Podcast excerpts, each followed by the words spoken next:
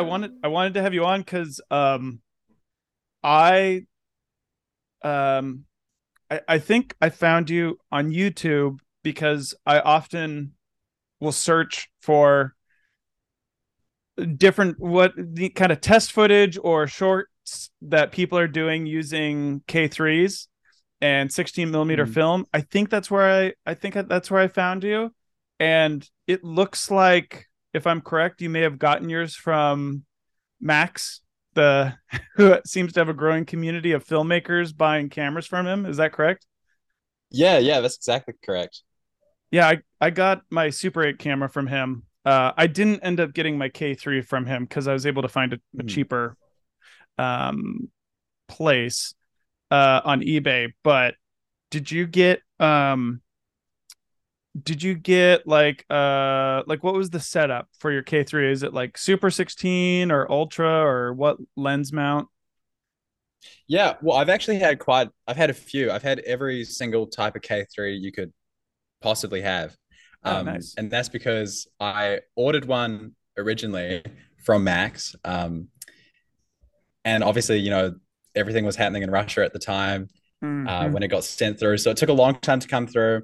And I got an Ultra 16 one, but there was kind of some problems with it. So I had to send it back to Russia through like a bunch of other countries because obviously you can't send stuff to Russia. Yeah. Um, and then yeah. I got one come back Super 16, and then I had regular 16. Um, but my current setup and the one that I've been shooting on, you know, for the longest time, um, is just a regular 16 mil. It's got the Meteor. I don't know what the lens is called. It's like a 16 to 66 or something, Mhm. um, which is like a 35 mil to like 110 equivalent. I don't know precisely, but Yeah. yeah, just the stock standard lens that comes with the K3. I have that too. I have the stock lens. I actually what I just recently did was I because what was it? I bought um so the camera I bought had the standard 16 millimeter, the four by three ratio, um, aspect ratio, and then I was able to find later on eBay um the modified gate and then I was also able to separately find a modified centering ring. So I was able Oh, to wow. I was able to do the conversion myself. Um that being said, I haven't actually tested it out yet. I have like half a roll of film in there right now. I started testing it out and then um it's a bit finicky because like there's a, there's a lot of parts in there and you have to you actually have to remove quite a bit to um fully do the conversion. So I'm I still have to find out if I did it correctly, but I'm very excited about it because um yeah, I'll just ho- hopefully get a little bit more of that printing space on the film. Um but so you have the standard. So have you are you a big fan of the four by three ratio or do you because I see you do like you do I saw your website and stuff. So I see you do you Mm. work with other cameras too. Like do you play around with aspect ratio much? Yeah, I do. And I've only really recently started to do that. I didn't originally like the 4x3, um, but I kind of just had to because that was the only K3 that was available once Right. I got mine replaced. Um, I've grown to really like it. I think that a lot of people kind of assume that something has to be 16 by 9 um, Mhm. for it to look like, you know, proper or professional. But there's actually like a lot of beauty in in the smaller crops. Um, I really like 4x3. I actually just shot uh, a wedding the other day entirely on you know in four by three. Hmm. Um, yeah, I just think it's a it's a really cool cool way to view your image with like a little bit of a different perspective to what you might be used to seeing. I think yeah, absolutely. It um I think one thing I've noticed because I've started playing around with aspect ratios, that's like it's kind of a leading question. Uh but I also find that it's really good for social media because you know you get a little bit more verticals. Like if you just post a 16 by 9 on Instagram or something, like it doesn't fill much of the up of the, the screen and like I don't necessarily like having to turn my phone to the side, but having that like more boxy image is is actually I think it's really nice there. And then also on YouTube, YouTube now automatically adapts like for whatever aspect ratio you have. So it'll like modify the screen. It's like if you're viewing on a desktop or something. So I think there's quite a few ways, yeah, that can be used. And um, by any chance, did you see the whale? The I did. Yeah, I watched it recently. It, it was it was awesome. Yeah, and they they I assume that was four by three. Looked like it, but hmm. um, I don't know if they shot um. I think that yeah, I don't know. I wonder if they shot sixteen by nine and then cropped it, or I'm not sure what format it was done on, but yeah, um, if it was film or digital, but yeah. I, I think I looked it up afterward. Well, let me just look it up real quick. Uh, I I think they shot it on digital. So yeah, they would have just intentionally cropped it. Um but I thought it in spite of the fact that it's like not you know, it was more of like an editing choice than anything else. I still really liked it because I thought it did add a bit to the film and like, you know, you you feel the yeah, you, you feel boxed in because this guy is like trapped mm. in his house essentially. Mm. Um, so I liked it. I uh, um, I'm looking up their IMDb real quick because uh, they usually have it in the tech specs here. Um, while you, while you do that, I'm yeah. just going to quickly open the door for someone because I've got someone stuck oh, yeah. out of their office as well. Oh yeah, yeah. Seems to be a, a, trend today. One second. Yeah, we're back. We're back in action. Okay, we're back. I paused it and then restarted it, so no problem.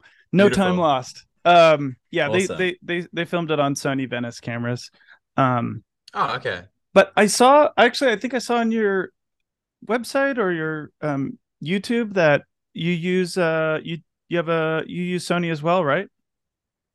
Yeah, yeah. I've been shooting Sony for quite a while. It's um in the sort of cinematographer space, it's kind of hated on a bit because it's got kind of yucky colors sometimes, but I think it's a it's a great system. Um, I shoot on a Sony A7S3 yeah. uh, for like my personal stuff. If it's you know just like an odd job that I have to do, but if it's you know bigger work, I'll opt for a bigger camera. But yeah, it's a it's a really great camera system.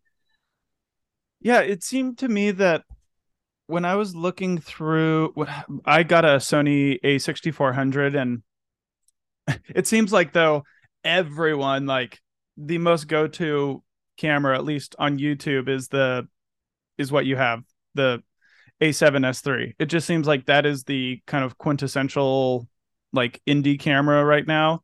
Mm. Um and it seemed to me that when I was researching it especially cuz people excuse me love to compare Sony and Canon, it seemed like you could kind of get the same stuff like once you go through post and all that but it seems sony has really good low light. Uh, have you found that to be the case yeah for sure sony sony has great low light capabilities i mean the a7s3 you can shoot at 12800 iso with virtually no noise um, which is you know amazing it's amazing if you're like a run and gun sort of person um, mm-hmm. But I think the whole comparison thing is just like a little bit ridiculous that people do that. I mean, I certainly did that for a while, like nitpicking at the specs and you know trying to find what is the best system. Mm-hmm. Um, you know, they're all professional grade cameras, or you know, all at least prosumer grade cameras, and you're going to get a good result um, as long as you expose well. You know, you have a good story, and the little minor details like oh, there's green highlights and Sony can be fixed. You yeah. know, in, in post very very easily. Um, but yeah, it's certainly a popular system, and I think for good reason because it's so easy to use, it's easy to rig up, um, it's nice and compact, and it, you get a beautiful image. Oh yeah, well I I got mine because I figured I wasn't sure what I wanted to do, but I knew that whatever I bought first, I wanted lenses that I could you know keep, and so that you know the A6400 it's like you can I think I bought it used for like 800 bucks and then I can you know use the E-mount lenses on like if I got ended up getting your camera I could do that or um like I have a buddy who has a A9 um and then you know you could go up to the FX series or whatever uh but you said you said that you know you have the A7S3 as your personal camera but then sometimes you might do stuff depending on the job so like what other what other cameras would you normally go to if like if the budget allowed it? What would your ideal camera be? My ideal camera would be something on, you know, shooting on film, but obviously that's Mm. not always practical. So Sure. I have shot a lot on Blackmagic cameras. Um, that seems to be like kind of industry standard for smaller jobs. Um, you know, smaller budget. Uh, people Hmm. tend to like that. Um, I do quite a bit of first ACing. So if I were to to DP like a, a something that had a massive budget, I would use the cameras that I assist on, which is like the Arri Alexa, Mm. The Mini LF. Like those are all amazing, but obviously you need quite a big budget to, to do that. So yeah, when I'm using other cameras, it's usually just like a Blackmagic or something like that. Do you feel like um I mean just like the natural progression of technology, do you feel like the the they're all becoming more and more similar?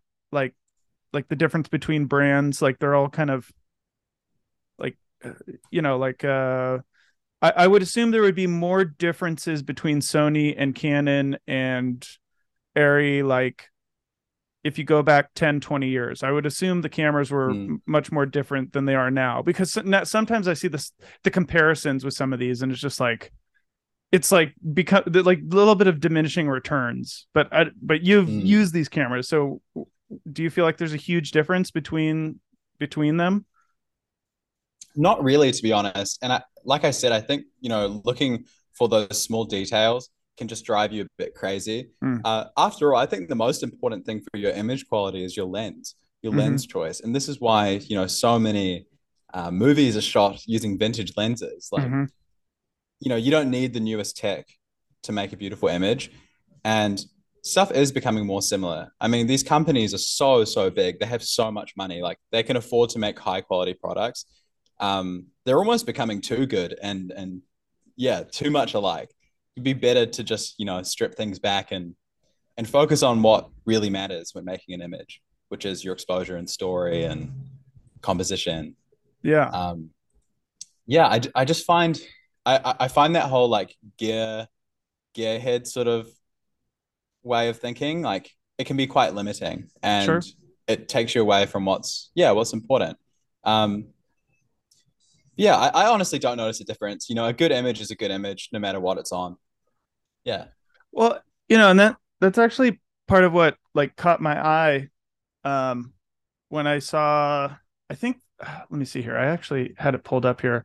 Yeah, I think the the first video I saw of yours was this like most recent um summertime excursion with you know the K3 on two, 250D and oh you could probably hear it playing in the background. Um yeah i guess the thing i was just most impressed by was just like the quality of the image and just uh, i'm curious is, do you attribute that mostly to the exposure or is there some color grading going on? Oh wait no th- th- this is all coming back to me. I'd already started to ask you about this i think in the comments where it was like why didn't you use black and white? Blah blah blah like uh, you clearly make a great image here and i'm just kind of curious what's your approach when you're doing something like this even when it's a 29 second clip Yeah. Well, it's a. are you more so wondering like what my thought process is when when making it or yeah i mean just getting such a quality image um i mean uh, like for example uh, you know uh when it comes to exposure and all that i i'm pretty pretty new and basic when it comes to that because i just i used to have a I Mm. used to use a light meter now i just use you know an app on my phone and you know Mhm. do my best to get get the numbers right and then um still learning like st- just started d- pushing and pulling for the first time and like Mm. starting to play around with color grading um i guess i guess a better question would be like what um i don't know like oh how did you get involved with all of that um was it just like trial and error or did you have a certain process to learn to do it well I think I made a lot of really shitty images in order to make good ones. And and that's, you know, with, with anything in life, you, you do make a lot of crap and then it gets better. Yeah. But, you know, I guess the things that I always make sure that I do when I'm shooting on film and I guess shooting digitally too, but especially on film, is I take care to light meter. And I do just use an app on my phone. But usually I'm metering for skin tones and, and making sure uh, the image overall is about 1.5 stops overexposed because film tends to look better overexposed because the more information on the negative, the more you have to play with in post. Whereas mm. on a digital camera, if you you know blow out your highlights, they're gone and they're so hard to recover. Um, but because of the physical properties of film, you know, typically more light means more information. Um, and this is why like images are super super grainy when they're underexposed. Um, yeah. And then I guess I'm always thinking about my camera movements. Like with that one, I do kind of like a zoom, and I I rehearse that before I actually shot it. Um, but yeah, I don't. It's it sounds like silly to say, but I honestly think like I just made like cool images there because of the medium that I was shooting on, and not just because of the way it looks, but because of where it puts your mind. You know, you're thinking yeah. a lot more about the shot. You're thinking like, is this worth shooting? Because with each, you know, few seconds you're shooting, you're burning quite a bit of money. Um, yeah. Yeah, it's it's so you have to focus, and I honestly think that is a huge part of like why the image comes out better. And I I often find that with my still photography work too, like my best stuff is on film because it slows you down. Yeah. Yeah. I've I've been using um, still photography to be like a more accessible way to test like I don't know composition and all that like mm-hmm. just trying to focus on the the still images um because you know the 16 millimeter camera is heavy to carry around all the time and like you can it's expensive and like you know to mm. be constantly developing film um i mean do you do you find that there's a lot of transferable skills when it comes to like how you approach still versus uh working with film like uh, uh motion? Yeah yeah there definitely is. Uh, i mean it's it's the same technology at the end of the day. Uh you know you're working with celluloid and i think it sort of demands a bit of respect. Um you know because if you mess it up it will look really shit but yeah. if you get it right it'll look awesome. Um and I, I honestly think because I, I started in stills photography and, and that's actually my primary um, profession. And i used film for almost everything. Mm. and i definitely feel that like that experience using film and especially working with a darkroom just gave me like a lot of respect for the process of making an image. And i think that transferred awesomely to 16 mil i've met quite a few you know cinematographers who have shot digital their whole life and then mm-hmm. they try 16 millimeter and they mess it up because they're so used to kind of just like relying on posts to fix stuff. Mm.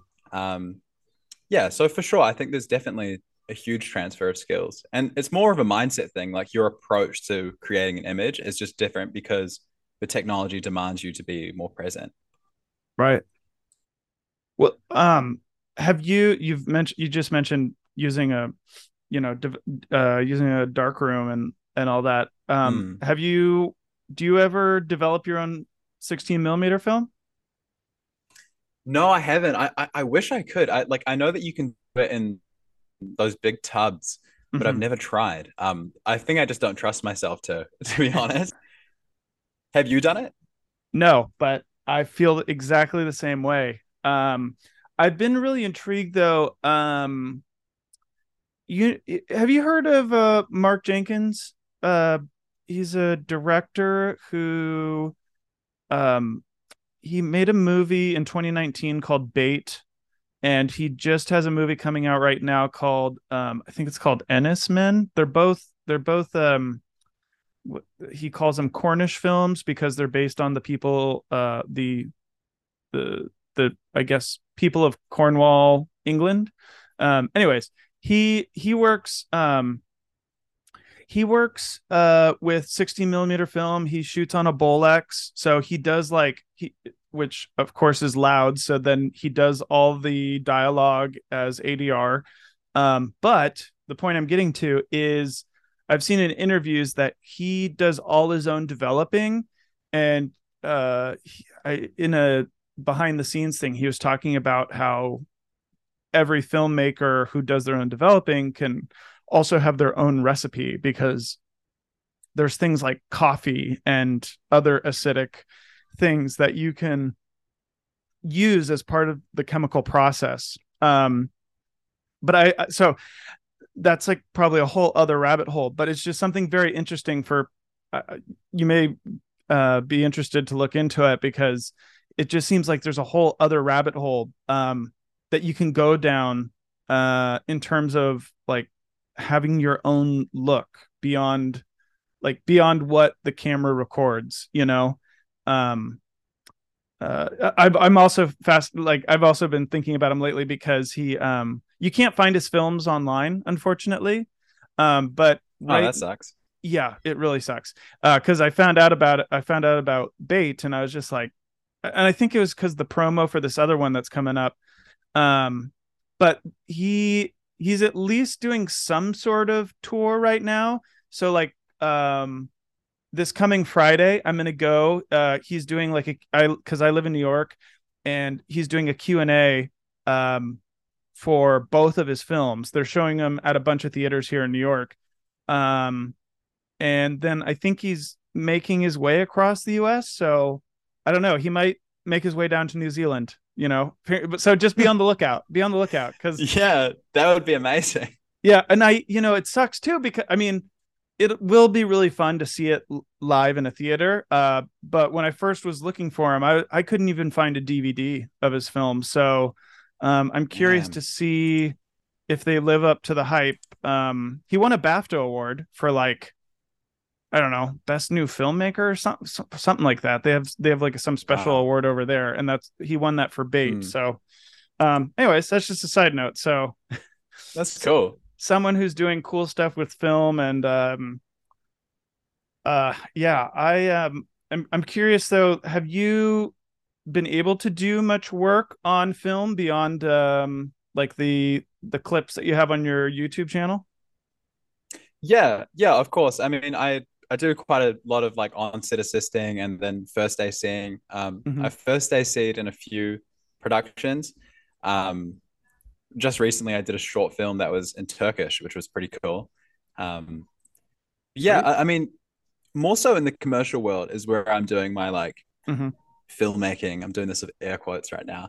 Um, yeah, that's sort of more so where I find myself, and I, I, really want to do more creative stuff. You know, work with directors. Um, I'm slowly doing that. I actually just shot a short film. I just don't know how I forgot this. I shot a short film on the K3 um, that should oh, be nice. coming out pretty soon yeah, it was it was a really fun experience. Um, it was kind of like a short film slash music video mm. tribute to this like song. Um, but yeah, no, I I would like to do more of it. That'll be interesting to see. Um, especially so I was there any audio other than the pre-recorded song? No, no, there wasn't. Yeah, that's just because the I'm sure you know using the K3, it's so so loud. That, so like, loud. there's no way you could do it, which is um, which is a shame. But I think, you know, that limitation is pretty cool to work with. Like thinking, well, okay, now I don't, I'm stripping away like a whole element of of filmmaking, and now oh, yeah. I have to really dial in my image, which I think that can teach you something. Um, but yeah, it would be nice to have audio. But also, I'd be curious because, like, I know you know with these cameras, the frame rates can be pretty inconsistent. Um, mm-hmm. but I guess, I guess you could fudge, you can move that around in, in uh, on the computer if, if, if there's really an issue. Um, yeah, yeah, you probably could. It would just be like, like I honestly think if you're doing audio, it, it makes sense to use a reliable camera. Um, mm-hmm. Just because it can be like it can be off-putting i think when stuff isn't synced up. But I, I, have noticed that with the k3 like as you shoot through the roll and as the spring kind of loses tension yeah. the frame rate looks a bit funny. Um yeah. Um have you worked with any other um film cameras like 16 millimeter cameras or 35 millimeter yeah well i've, re- I've briefly shot on a bolex um which was really nice. cool it's just such a it's a way more aesthetically pleasing camera i think than the k3 like the k3 yeah. is a beast but when you look at a bolex you're just seeing such beautiful craftsmanship um, but other than that no i haven't i really want to shoot on an uh, ARRI sr3 this year um, which yeah. is like you know it has a crystal sync motor which means that the frame rate is going to be accurate the whole way through um, yeah, uh, that's like my dream sort of camera to shoot on. But 35 mil, absolutely not. I mean, getting 16 mil in New Zealand is is a tough enough challenge as it is. Oh, really? 35 is yeah, it's definitely on the on the radar, but probably not while I'm working here. Where how do you normally get your film then? Do you where do you have it shipped from?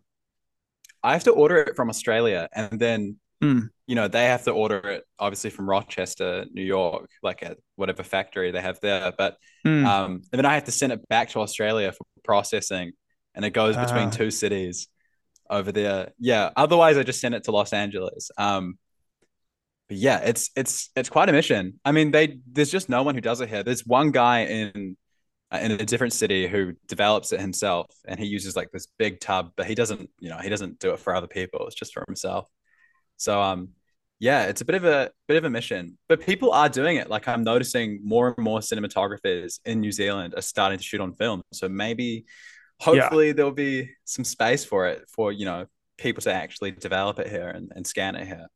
yeah it seems like it, it it could just be the algorithm of the internet sites i go to but i see Mm. so much more film stuff and like especially super 8 it just seems like s- not even filmmakers but some people will just pick up a cheap super 8 camera just so that they can Mm. like record stuff in a different way instead of using their phone and Mhm.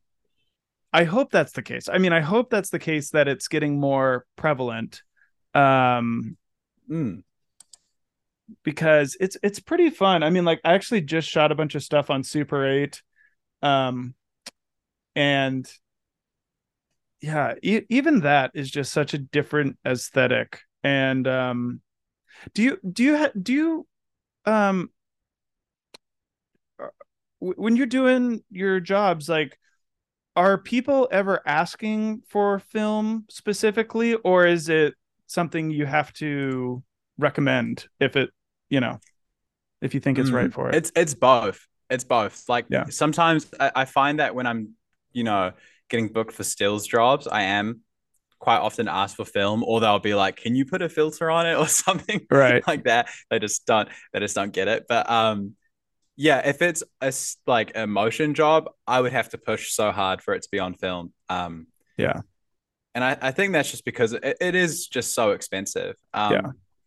But I, I really wish it was the case that like more people ask for it because people love the look. You know, oh when I post something that's on film, you know, I get a lot of people messaging me like, "Oh, this is so cool." So it definitely speaks to something in the average person. Like it has a, a quality to it that people like. So I'm surprised that people aren't pushing for it. But I think it is just like a logistics thing. Um, but you Yeah. know, you you're in New York. I'm sure like there must be over there more people shooting on film regularly because you've got the labs and and the film's probably a bit more accessible.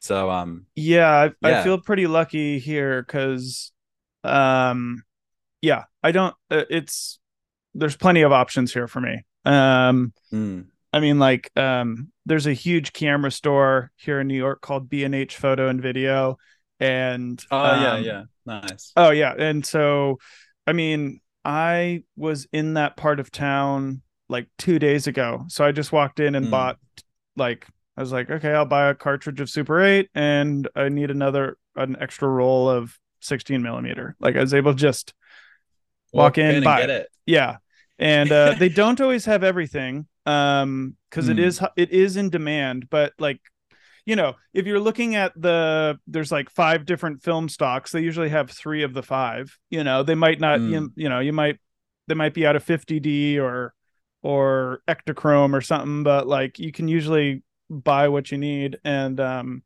and then there is a place here that i for developing that i use where i just drop it off in person. And then like a week later i go and get my zip drive. It's all it's all on there. Um That's that's that's sick. That's yeah i feel awesome. i feel lucky but i would love to try at some point i would love to try developing on my own i just don't know that i have the room for it in my apartment because i have a stereotypically Mm. small new york apartment um love those. what's that I said I love those. Those are, yeah yeah They got character.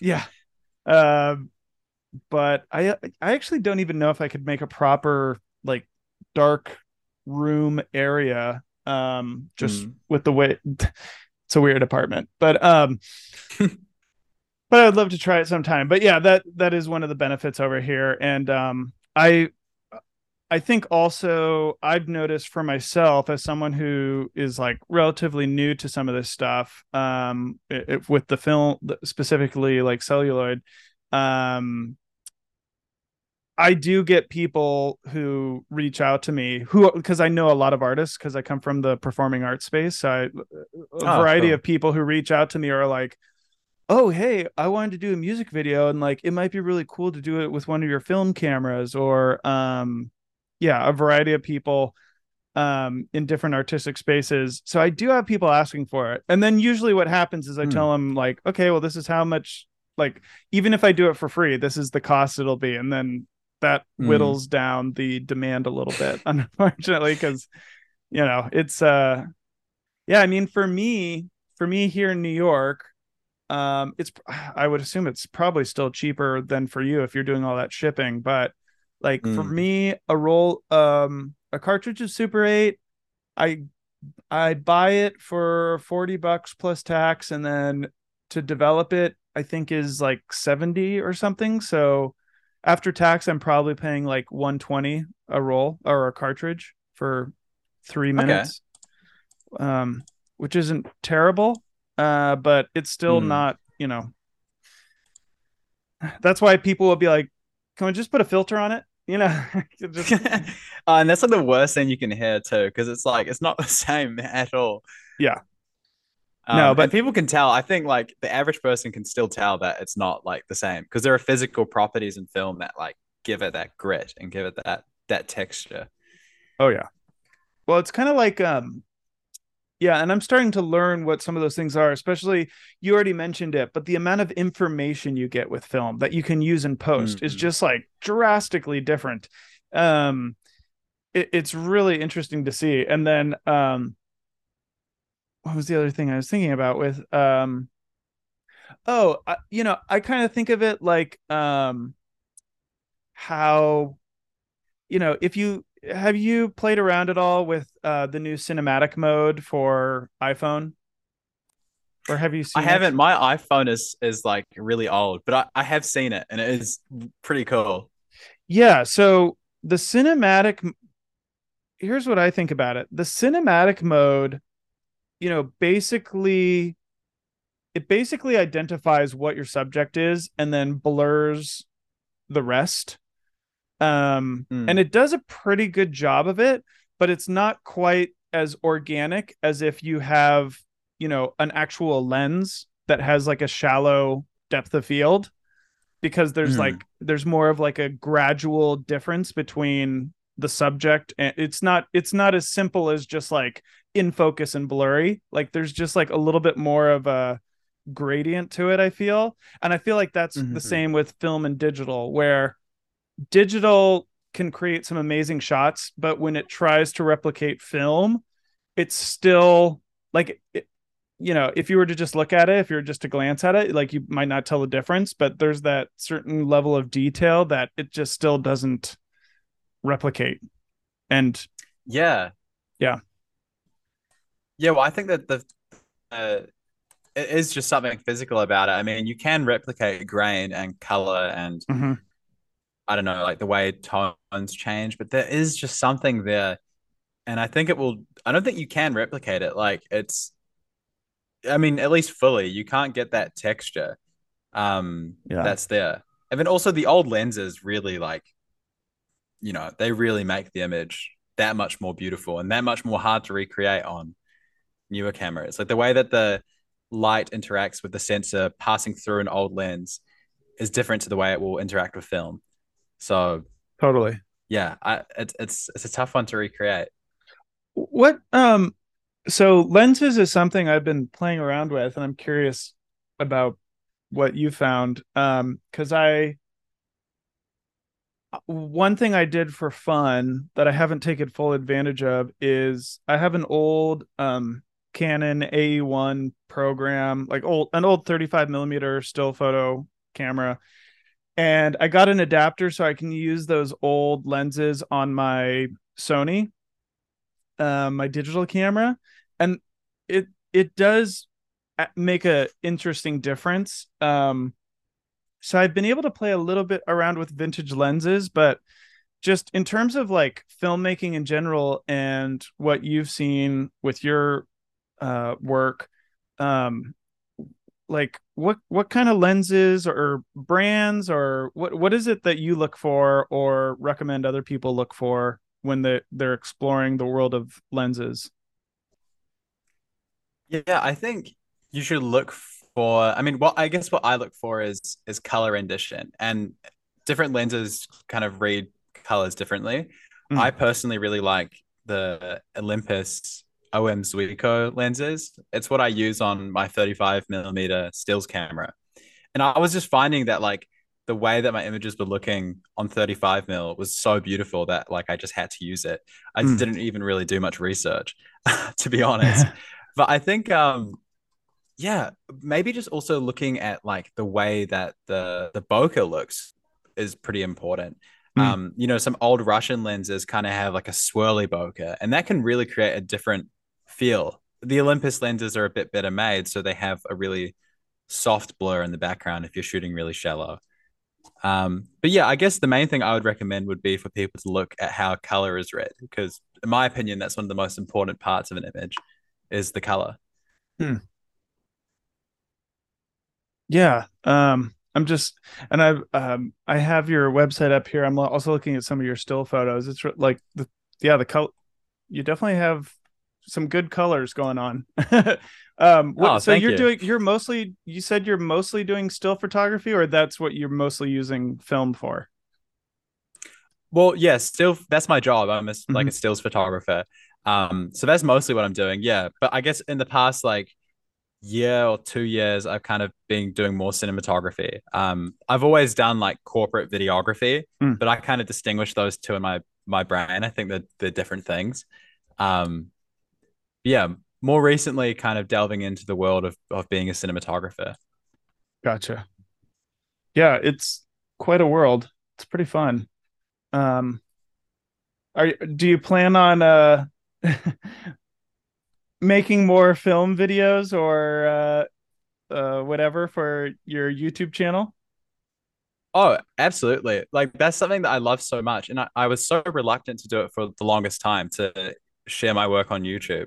Yeah. Um, but it's proven to be really good to like, you know, just meet people. Um, you know, last year I had someone comment on my uh on my YouTube just some really like supportive stuff. And and you know, I've been kind of friends with him since. He's over in, in New Jersey. Oh, um, cool. And it's kind of cool. You can just make those connections with people. YouTube is um I don't know, it's it's a very different platform to Instagram. I think people interact with your content for a lot longer than they might on Instagram. If I were to post a video on Instagram, someone might watch like five seconds of it. Whereas yeah. when you're on YouTube, you're actually gonna like kind of well, you're gonna properly watch the video, I guess. Um, yeah, so I definitely plan to. I mean, I've got quite a few rolls of 16 mil that I'm going to shoot. Um, I'm going to take it traveling with me this year and and keep shooting. And nice. I've got some fashion stuff that I want to share that I've shot on 16 mil. I just can't share it yet because uh, the clothing hasn't like released yet. But yeah, there's hmm. definitely stuff I'm I'm excited to post. Yeah, uh, I've been really surprised because I kind of reluctantly started posting some film stuff on YouTube and like. Mm I think the other thing that's different about film on YouTube in particular is because it's so it takes so much time, effort and money to make it that like you know, when I even before I started using these cameras, I used to look all over YouTube to study like okay, what you know, what are the cameras people are using for Super 8 and then 16 millimeter and then what are the film stocks and like you just want to see examples because it's so expensive mm. like your ultimate like kind of what you're saying before like all, you you do kind of have to learn just by like making shitty stuff at the beginning but like you want to learn as much as you can through others and so i posted some stuff um where it's not like there's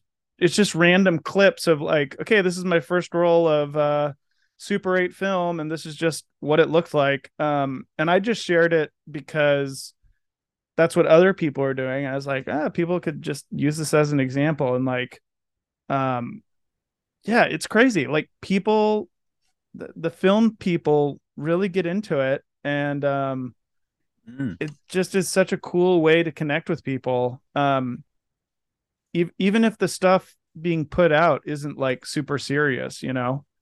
Um, yeah, well, it doesn't have to be. I mean, yeah, one of the best things about people posting is that it keeps the the industry alive. It keeps people being interested in film.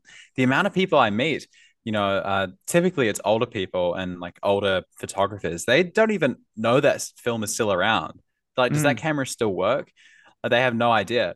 So yeah. the more that we post things and, and share things and show people that you know film is still being shot on, the more people are going to buy it, and the more people are going to you know, want to see stuff that's made on it, especially when they see how beautiful it is. Yeah. A hundred percent. I agree.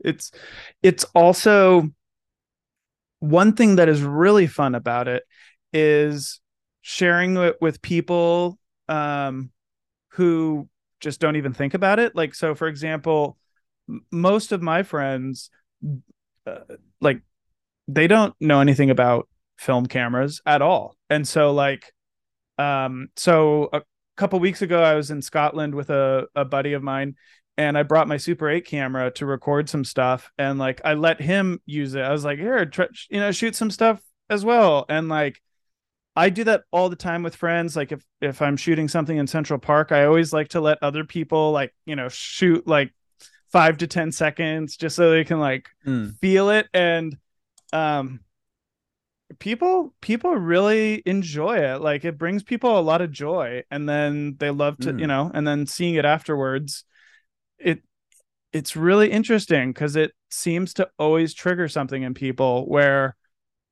you know uh it it could easily be the sort of thing where people could see an image shot on film and say like oh that could just be a filter. But mm so far all the stuff i show people where it's like oh here's the footage i got back almost like almost everyone is sort of like whoa that looks so different. That's so cool. Like mm. It definitely affects people um and um yeah i I think it's that's a good way to go. Um, you know, one thing I was just thinking of that just to share with you that you might want to look into. So one thing I hmm. did uh, with a friend, two friends, um, like a year ago, uh, we did a Super 8 a, a short film on Super 8 for this film festival called Straight 8. Have you ever heard of it? No, I haven't. Is it one in New York? Uh, so Straight 8 is a festival. It's actually in London. Um it but oh, it's it's cool. it's like you know everything's international now so people from all over the world submit but um yeah if you if you can get your hands on a um a super 8 camera like the whole idea is that you you like set up an account like you enter the film festival ahead of time and then um you and your team your buddies whatever you have to make a short film on one cartridge of super 8 and you're not allowed to edit it so you have to you have to just like plan everything out shoot it chronologically and then send your undeveloped cartridge to the festival and then the second step is you have to have it planned out really well because then you have to separately create a soundtrack and send that in as well. And then oh my gosh. they develop it, sync it. Um well, they don't sync it really. They just line it up as you sent it. And if it works, it works. Uh, but then they pick they pick the entries based on that. And if you get in, then you you see it for the first time with everyone else. Um, That's so, awesome. Yeah. So I, I, so my friends and I, we we submitted. We did not get in, um, and I think it's because I've mainly because the the the sync of the soundtrack I messed that up because uh, it was obviously very difficult. Um, but I hi- I highly recommend it. Like if you're if you're a film lover, um, and you have other people around you who would who would be interested in something like that. It was a really fun project, and I recommend it to any anyone who likes shooting with film. Oh, I'm I'm absolutely going to do that. Is has it already happened this year? Um, it I think they just wrapped up stuff because it's it's a pretty long process. So you might Mm-hmm. let's see i'm trying to pull it up real quickly you what you probably should do is just go to their website this is turning into an ad uh go to straight8.net and so you go to straight8.net and they'll have all the info and it's it's also not that cheap because you're basically paying for them to develop it as well as a festival entry but um yeah 2023 i think it's over because the festival takes place towards the end of the year so okay. yeah, let me. And there's also different prices. So it looks like the super early bird is hundred pounds, and then it goes all the way up to like two hundred. Um, It's not But- so bad though. I guess if you want to, you know, if you pitch him with some some of your buddies, it's all good. oh yeah, no, it wa- we had a blast. I had a lot of fun with it, and um, uh, I would consider doing it again. It's just um, you know, it's it's almost like because we we we found we heard back and then like by the time you actually get your footage back and see it they're already on to like the deadlines for the following year so um Oh my gosh! Wow. yeah so it's like they they kind of have this annual cycle so um yeah i think yeah it says it's all closed for this year but you should keep an eye out for it because you know like six months from now they're going to start you know opening it up for the early bird entries and all that um Dope. Yeah, I'm I'm definitely gonna do that. I mean, I'm I'm just um I'm just planning on buying a Super 8. So that'll be a, you know, it's all the more motivation to actually pull the trigger and buy like a cool Super 8. yeah yeah do you know which kind you're going to get or want Uh, to get I'm looking at yeah, I'm looking at the 104 XL, which is kind of Okay. like the more I guess that was the more professional one back in the day. Yep. If Super 8 was ever really professional. But um yeah, no, it looks like a cool one. I, I kind of almost want to go like full old school and get the spring wound cameras because they're just like so satisfying to use. But Mhm. I don't know. I, I kind of Super I don't really want to think too much about. I just want to kind of blast it. yeah that i think that's a smart move i i got um what do i have it's uh it's like a Quarz 1x bc2 i don't even know. Uh it- It's a, a it's Russian, russian, yeah. It's basically the smaller version of the k3 uh if you look at it that's exactly what it looks like. Um and i i that's what i got from uh max. And um it's like no frills like no like nothing crazy about it but it is hand wound which is nice. So i don't have to worry about like you know Oh. batteries or whatever. Uh but that being said um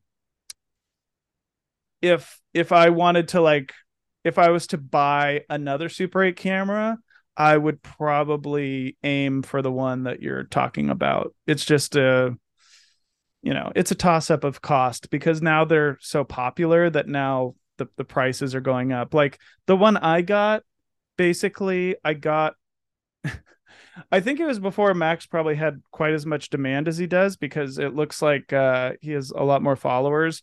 Um but at the time it was sort of like he was looking to give away a camera for free it was like if you pay i don't know if this thing works uh, but if you'll pay the shipping, I'll ship it to you. And so I took the chance and it works. Um, it's just not, That's awesome. yeah. So I felt very lucky because I, I don't see him posting that any, that sort of thing anymore.